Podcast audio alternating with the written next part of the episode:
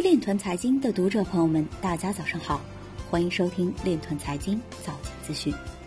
今天是二零二零年四月八日，星期三，农历庚子年三月十六。首先，让我们聚焦今日财经。美国政府问责局发布招聘广告，为区块链技术开发用力援行。日本高级官员称，当前日本数字资产税收政策缺失，或导致资金外流。去年停止活动的大多数由区块链支持的中国企业都存在重大缺陷。二零一九年区块链专利申请显示，中国公司处于领先地位。区块链技术落地开花，多家银行链上交易规模破千亿元，七家加密交易所称其用户注册和交易量增加。Ripple 发布三个新的高级职位。CoinHouse 获得法国监管机构的首份加密许可。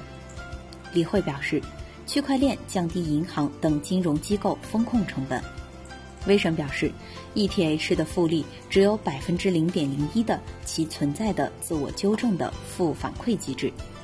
今日财经就到这里，下面我们来聊一聊关于区块链的那些事儿。四月六日消息。随着新冠病毒大流行，使主要经济体陷入被封锁的境地，人们越来越担心全球贸易和供应链系统可能会在几周内崩溃，供需崩溃、运输摩擦、劳动力短缺，在某些情况下还出现了保护主义的早期现象，这些都使得供应商越来越难以维持商品和服务在全球价值链上的流动。为世界经济论坛撰写报告的作者认为。区块链技术是减轻此类中断造成影响的关键，无论是在无论是在正常生产时期还是危机时期，区块链技术都能提供至关重要的供应链可视性。以上就是今天链团财经早间资讯的全部内容，感谢您的关注与支持，祝您生活愉快，我们明天再见。